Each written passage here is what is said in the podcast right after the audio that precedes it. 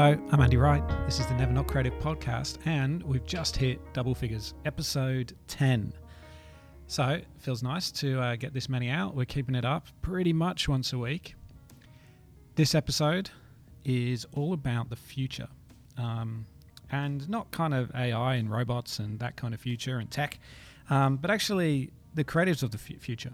You know, do we have to be masters of everything now? Um, and a lot of this is driven by, uh, once again, a tweet that Gabby sent around a job ad that she saw, um, which was something like um, we are looking for unicorns, the people that can design and code. And we had a big long chat about whether this is even realistic and the expectations of whether you can be a master at both or actually do you end up being fairly average um, at both instead. So, once again, this is with um, Maggie Tang, who is the head of brand design at Ableton, and Gabby Lord, um, who you can find at, at Gabby Lord underscore. You can also uh, subscribe to Gabby's um, newsletter at OMG Lord um, if you just do a search for that. It's a great newsletter, comes out every week. I uh, definitely read it every time it comes out, and there's always some uh, very strong points of view in there, as well as some great resources around the web. Hope you enjoy this episode. There's one more after this, uh, which is all about getting paid what you're worth. But the other thing I want you to kind of keep an eye out for in this episode, episode two, is a big long chat about the power of community. And Never Not Creative, obviously, is based a lot on the power of community and what we can do when we kind of stand together and what we can change and achieve when we do that. And Gabby brings up some really great points around how much help and kind of support you can give. Yes, it's nice when people kind of like your tweets and uh, Facebook posts and Instagram posts and that kind of thing, um, but it only really goes part of the way.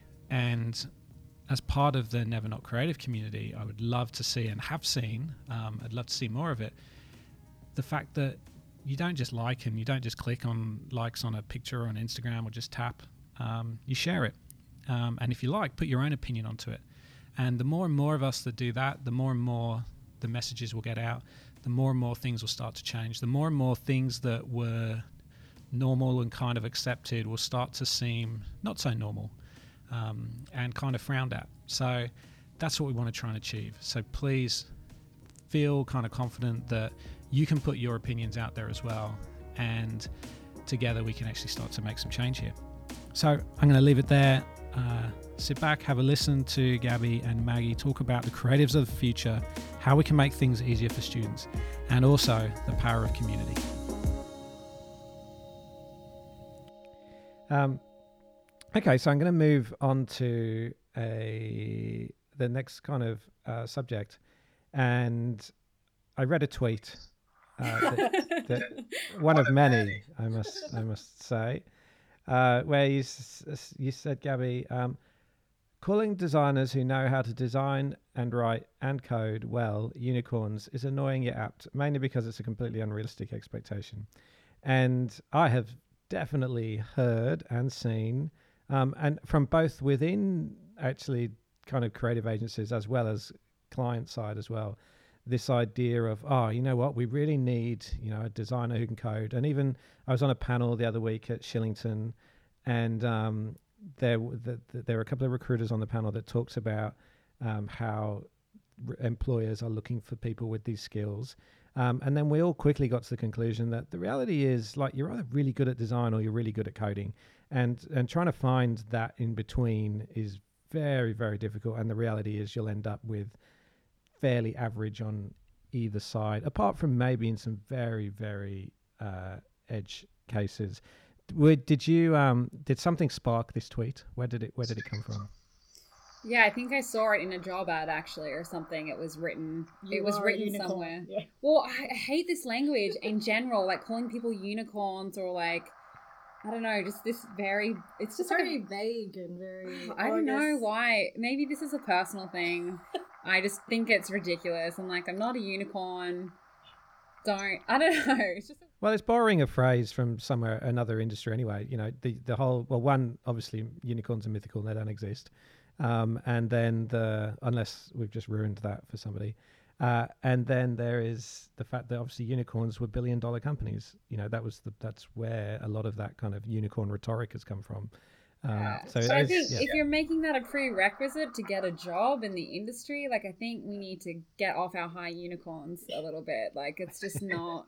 Mm, yeah, I don't know. I think it just sets unrealistic expectations. Totally unrealistic expectations. But... I think like I've definitely met people that can say design and code really well, for example, but I've never met anyone who does both of those professionally. Yeah. And if they do, that's amazing. But I think like what this sets things up to be is like that's I mean sure, you're calling it a unicorn, therefore it's really special, but you're kind of throwing it in this pool where it's it's quite unreasonable. Like yeah. it's very unlikely. Like the the spectrum of likely unicorn to unlikely, you're pro- like you're just excluding a bunch of people. I think. Like, yeah. well, and you're only ever going to be disappointed by hiring this person that said they are the unicorn. Well, there's set. It's it's designed. You're designed to fail in this situation yeah. because even if you are like, let's just say this person is an exceptional designer and exceptional developer. They still only have the same amount of hours in a week. So to you're basically asking someone to do two jobs within the same amount of time as everyone else, and that's not fair on anyone.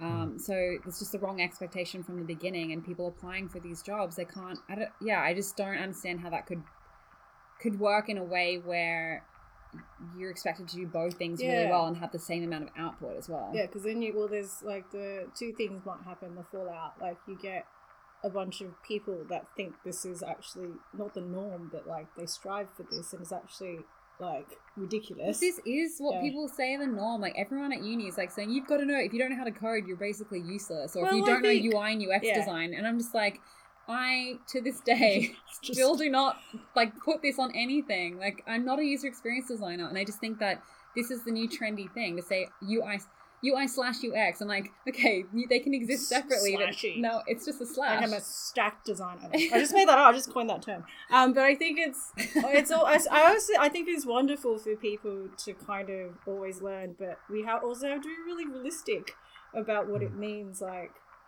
do you know what I mean? Like what that actually equates to. Like, I mean, for for me, a lot of it is it is I've had to understand the principles around digital and code and how things interact and the logic behind how things work is incredibly valuable for a designer because it means that the reality of their solutions are more likely to to kind of happen and get up.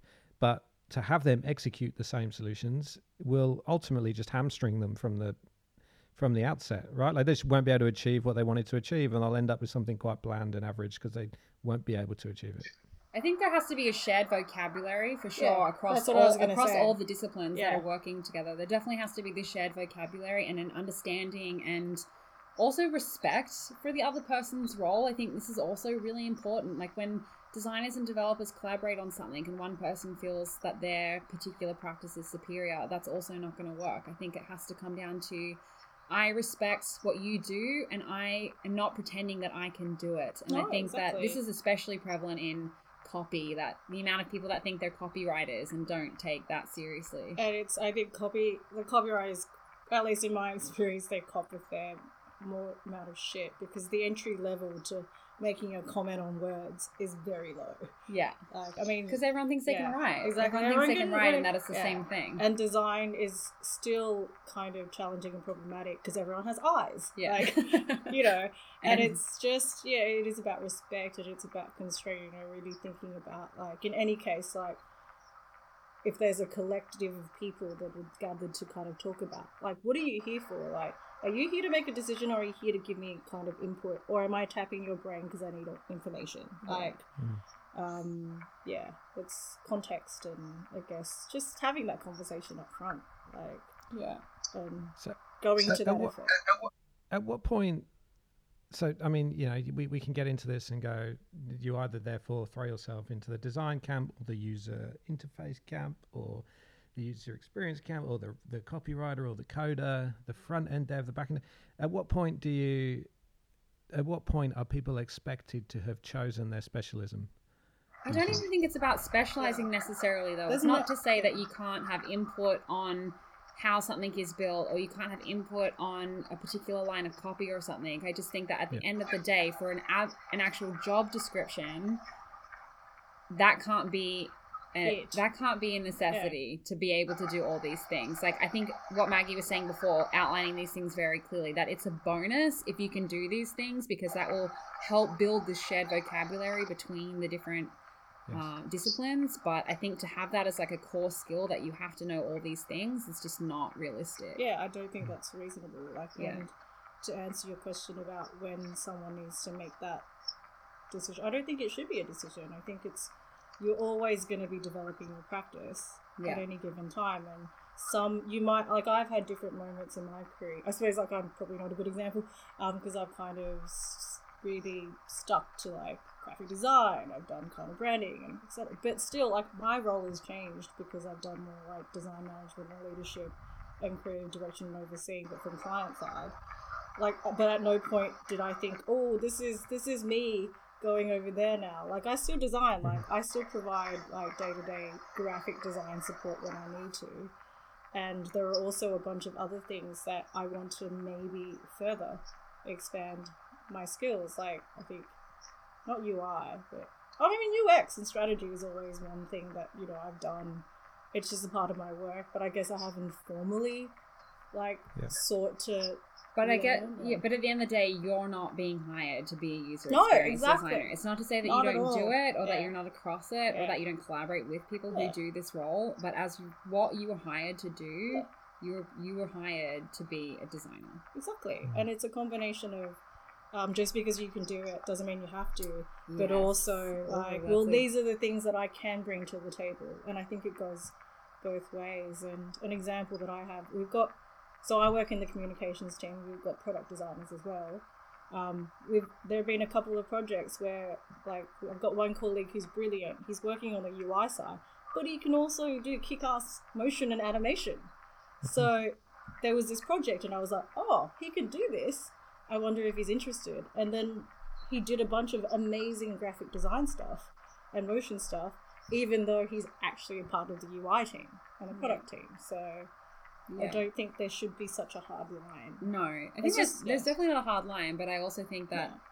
this particular person, this particular situation, was not expected of him no, to produce the type all. of work as an animator. It was like, hey, do you want to have a go at this? Not like, like, we're hiring you to do this role, and we expect this outcome. Yeah, and um, then it um, kind of just goes back to kind of understanding who just getting to know like your yeah. colleagues and the people that you're working with so that when there are opportunities yeah absolutely like, you, you can bring that to the surface and if it makes sense it does if it doesn't good to know you can do that that and that as well yeah, yeah. Mm.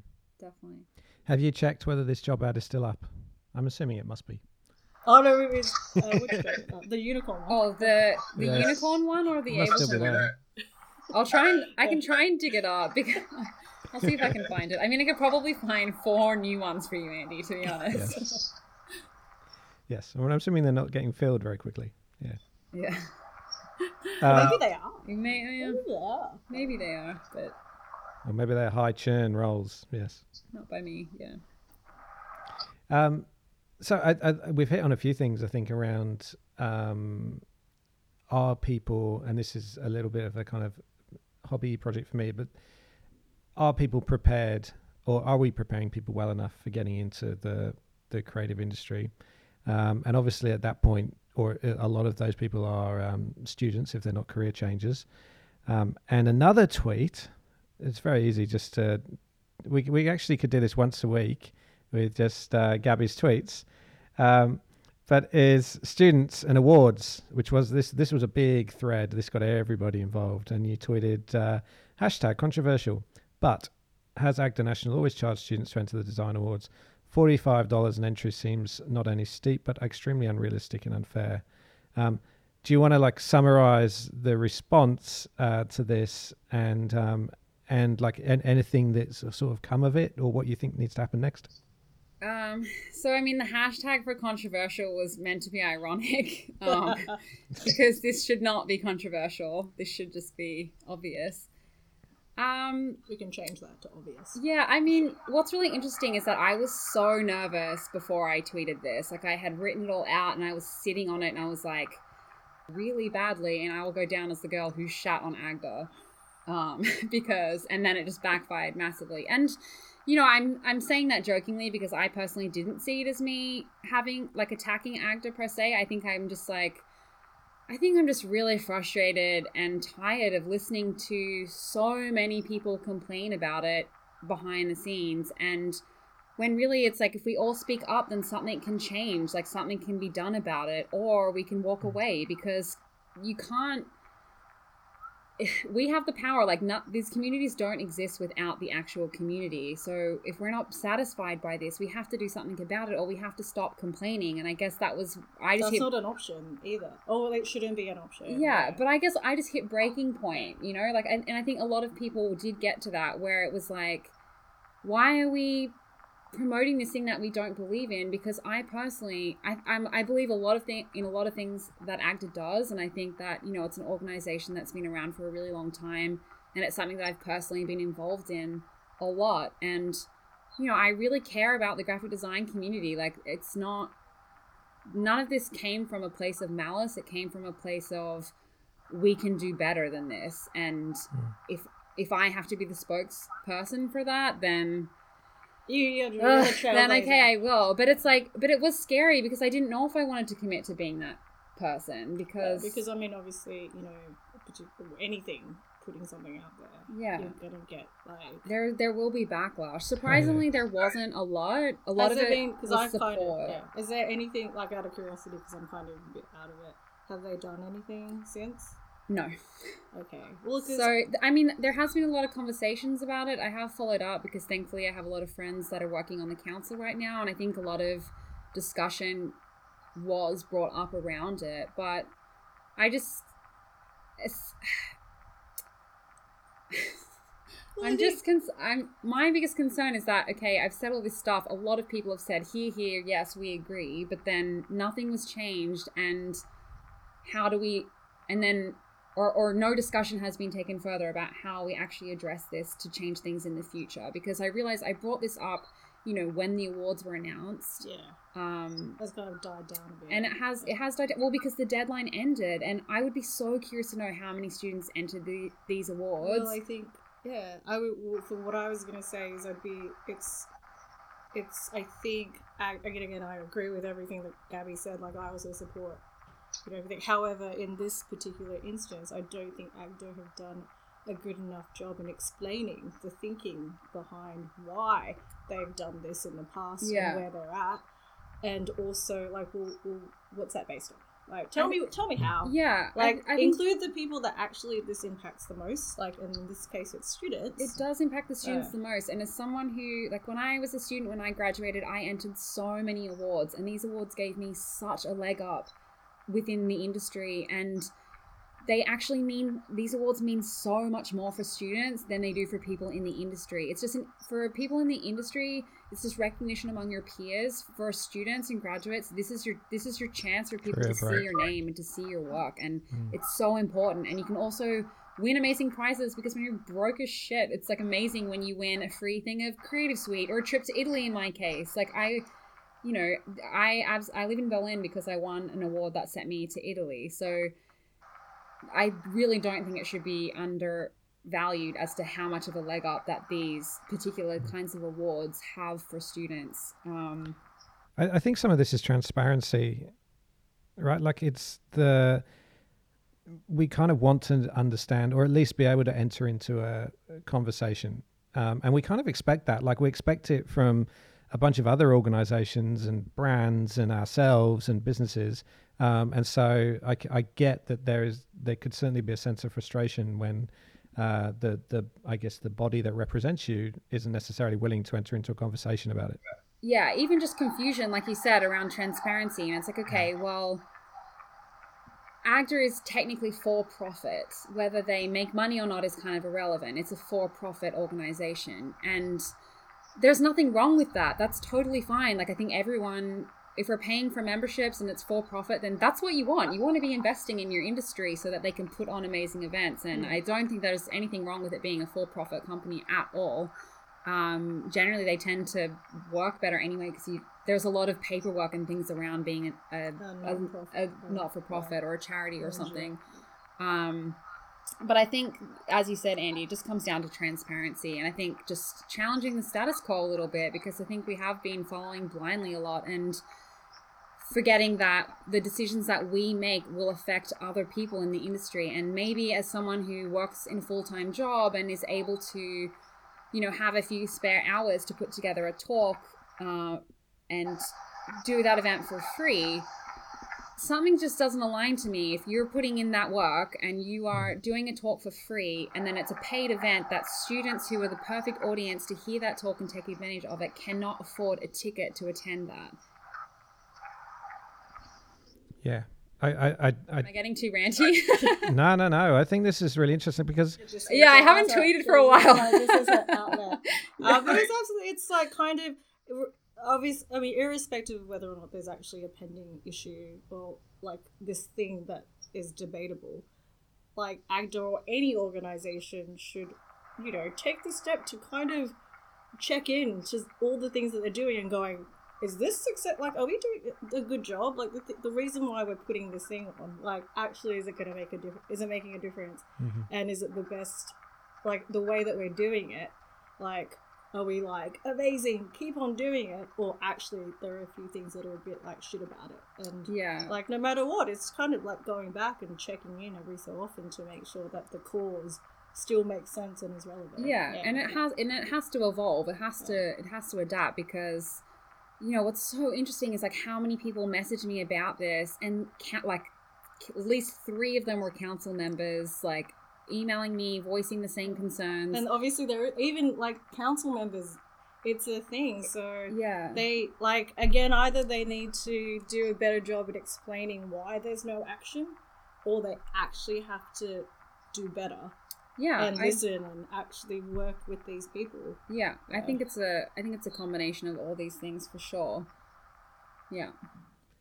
Yeah, and I, I think the other part of this is the I was I was talking to someone about this the other day. The the kind of rising costs of university, the rising costs of living in a city like Sydney or Melbourne or well any of the kind of big sort of capital cities around Australia in this instance, um, and then the fact that there are still people being asked to do unpaid internships, that the starting salaries you know won't have increased by anywhere near as much as the um, costs that these people that, that students are trying to cope with. Um, it does feel like the an industry body could help alleviate some of this. Um, and in fact, I think you would probably find that the rest of the industry would be willing to um, contribute and help with it, right? Like 45 bucks to a studio of 20 people, it, you know, it's nothing and and why not kind of almost scholarship or or kind of go we're happy to pay extra for these events so that the students get a better start in the in their career i mean exactly and i think that that was also the biggest um like a, a big part as well of it is that why do these events if you're not if you're not paying speakers where and you're charging you know $45 a head or however much it is. For a ticket, it's like, okay, well, where's the money going? Where is the money going? And if it, I'm, I'm not. No one's embezzling money. No, it's exactly. not. It's we're not. not oh, like, oh, to be clear, clear, to be clear we're not accusing anybody of. Oh, I hope yeah. no one's embezzling. But I'm basically trying to make a point that the system is broken, and as smart, you know, creative people, we can work out a solution. I feel like a lot of it that I said was Surely we can. came across as quite negative, but it was more that like guys, like we can do this, we can make this work. And if not, then there's plenty of other communities out there that are making it work that will everyone will start dedicating their time to because you can't say that it can't be done because events like Glug and Creative Mornings and mm. all of these events where uh, you know it's speakers don't get paid, but no one gets paid. It's all about like donating your time for people who can't afford these events or just waiting to like have an opportunity to meet someone who's already in the industry or works at a company that they would die to come in and check it out and meet some people there and hmm. yeah i just think that yeah, absolutely. I don't think yeah. this is another. I mean, I'm getting without tangenting too much. Like this is like making doing things like this also taps into inclusion. Like yeah, it's like a, I think you know diversity inclusion is always the there's the spotlight topics associated with yeah. it. But this is a thing like you want to give everybody fair access and the opportunity to kind of get get the same um, resources yeah and access totally. to participate and this just it's a part of that like yeah. so people need to kind of think about if that makes it if that makes it better like if it's like if it feeds back into that channel great but you but, and that's absolutely right. That was also part of that was like the second part of this particular tweet is that you can't claim to be representing the best design in Australia because you're only representing the people who can afford to enter. And mm-hmm. that's rubbish. Like it's well, yeah, it is rubbish. Yeah. Yeah, look, I mean, I could talk about this yeah. for a while. Many things to say, but you know, I think we, you know, it's it's win win. Like everyone wants it to be better, and yeah. obviously there are challenges, but bring them to the table. If there are many reasons why they can't do this right now, let's talk about it. Yeah, and, and let's put in something in place to actually make change it. Yeah. Also, there's strength in numbers. So, as much as I appreciated the private support from people, well, there's kind of two sides to this because I appreciated the private support in my head. I was like, okay, well, this would be really great if you could say this and put your name on the line as well because record? mine is currently mine is currently the only name attached to this.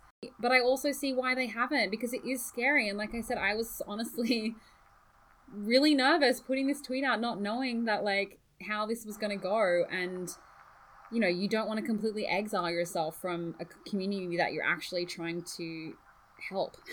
I mean, yeah. like, it's funny, like, hearing you say that you were really. I mean, in any case, like, for me, tweeting, like, I'm a taker. I don't tweet very much, if anyone's ever been on Twitter. So that's nervous enough, and particularly for this topic, yeah, you're putting yourself out there. Um, but I do have to say that um, I think you were very objective and in your opinion about it, very clear about you know the reasons why. So um, there are always going to be people that don't agree, but yeah, I think you know the way in which you know you expressed, you dropped it, um, really was was fair. I, I think we should do a little shout out here, based on exactly what you just said, which was um, around hey, we will be all the better for people actually not sending messages in private, although that's very nice and supportive and that, you know, it's good to get, but actually going, hey, I'll stand up alongside with you and do this. Um, and we'll stand shoulder by shoulder to do it. And also, I won't just like that tweet or that post, I'll actually comment on it, contribute to the conversation, show how big this topic is. And it's definitely something I've felt as well through some of the Never Not Creative conversations, which is I would love that, you know, I've seen people like something or I've seen people favorite a tweet and I go, oh, it could be even better if you just retweeted it or actually gave your own take on it or said, yep, that happened to me. It, it things would be much more powerful. And I, I, I guess I would do a little bit of a shout out now that if you feel like you are able to do that and you took a uh, you know you took the first step which is like or favorite but you could go a little bit further um, that would be awesome and i think we all would appreciate it. A big thank you to maggie and gabby there for talking us through this episode. Again fantastic chat. Thanks guys for um, making the effort to take some time out. If you want to follow more about Never Not Creative and you want to discuss some of the things that you've heard in this episode, please come and join the Facebook group. Um, just look at facebook.com slash group slash never not creative um, or just search never not creative in facebook and you'll find us easily that way. Please come and join the discussion. Come and tell us what you think. If you have a different opinion um, we'd love to hear that as well. This isn't all about kind of making ourselves all feel comfortable um, all talking the same language and the same talk. We'd love to hear different opinions if you want to follow us on the socials at NVR Not Creative, uh, go check out nevernotcreative.org. And also, big thanks to Streamtime. Couldn't be doing this without them. Sat in the office at the moment on the mic, the very posh mic. Uh, so you'll always un- hear that the the top and tail of these episodes sound pretty good. Um, creative project management software for the creative industry. So if you are interested in that, if you want to kind of track time without timesheets, if you want to be able to plan better, cost stuff better, um, Streamtime's a great piece of software that we work on during the day as well. Go check out streamtime.net and we'll see you next week for the final part in the trilogy of my chat with Maggie and Gabby. And it will be all about getting paid what you're worth. Thanks and see you then.